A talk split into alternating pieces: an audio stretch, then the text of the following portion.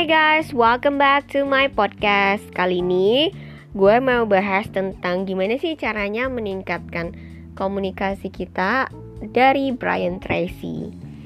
Nah, jadi kalau misalnya kita ngomong itu secara nggak sadar, kadang kita suka kecepatan, kadang kita suka kelambatan, kadang kita juga nggak tahu apa sih yang sebenarnya kita omongin.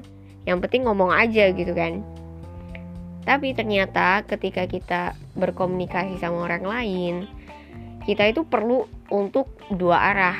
Maksudnya dua arah itu kita mendengarkan mereka dan kita didengarkan oleh mereka.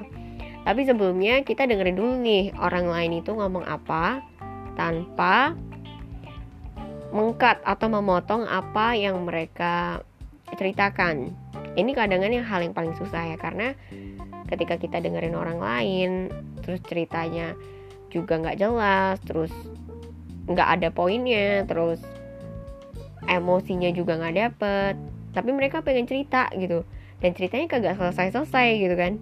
Padahal sebenarnya kita pertamanya fokus lama-lama kan jadi nggak fokus ya. Cuman tantangannya ketika kita lagi komunikasi dengan orang-orang yang beda-beda itu kita ya dilatih kesabaran sama dilatih untuk mendengarkan maksud dari cerita orang yang lagi cerita. Nah, Brian Tracy berbagi tiga cara untuk meningkatkan komunikasinya kita. Yang pertama, berhenti 3 sampai 5 detik sebelum kita jawab seseorang. Bahkan setelah dia orang itu ada orang yang berbicara sama kita, selesai ngomong, itu juga kita perlu tunggu 3 sampai 5 detik. Karena ketika kita menunggu 3 sampai 5 detik itu, kita tuh menghindari suara mengganggu. Intinya memotong seseorang itu waktu lagi berbicara. Nah, kan kita diem. Terus setelah itu mungkin saja orang yang lagi cerita itu lagi narik nafas. Jadi berhenti sebentar terus lanjut lagi. Jadi kita perlu tunggu 3 sampai 5 detik.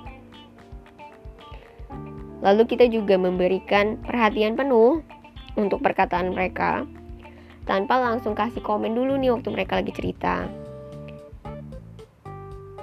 Ini yang akan membuat kita lebih baik untuk mendengarkan orang lain. Terus tahapan yang kedua, setelah yang tadi yang pertama berhenti 3 sampai 5 detik. Tahapan kedua kita itu bertanya untuk mengklarifikasikan dan tidak memberikan anggapan bahwa kita mengerti apa yang orang lain katakan atau ceritakan. Jika kamu punya keraguan atas sebuah pertanyaan, bertanyalah, maksudnya kamu apakah begini, maksudnya kamu apakah begitu, lalu tunggu untuk mereka menjawab. Yang ketiga, untuk mengucapkan kembali apa yang pembicara itu katakan atau atau orang lagi cerita kita dengerin kita ya copy paste apa yang mereka ceritain. Bener nggak sih? Coba kalau misalnya maksudnya maksud cerita kamu apakah begini? Coba saya lihat. Saya ini dengar cerita kamu sesuai nggak sama apa yang kamu sampaikan? Kalau misalnya nggak sesuai tolong dibenerin ya ceritanya. Karena menurut anggapan saya cerita yang dari kamu sampaikan itu adalah begini begini begini setelah kita menggunakan bahasa kita untuk menyampaikan maksud dari cerita orang itu kita tuh lagi buat usaha untuk mendengarkan benar-benar apa yang mereka katakan atau ceritakan.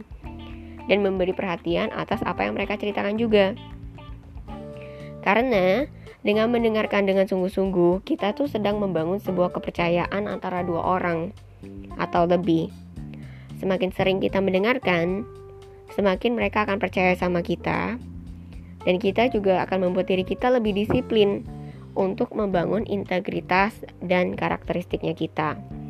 So, memang hal yang paling mudah itu berkomunikasi, tapi untuk benar-benar berkomunikasi, cerita nggak cuma satu arah, saling memahami, saling mengerti, saling mendengarkan, saling sabar, saling berkomentar untuk kata-kata yang tepat itu perlu proses semuanya dan itu perlu pengertian juga dan kita dengan untuk benar-benar mendengarkan itu akan menjadi berkat untuk orang lain, gak cuma untuk diri kita sendiri.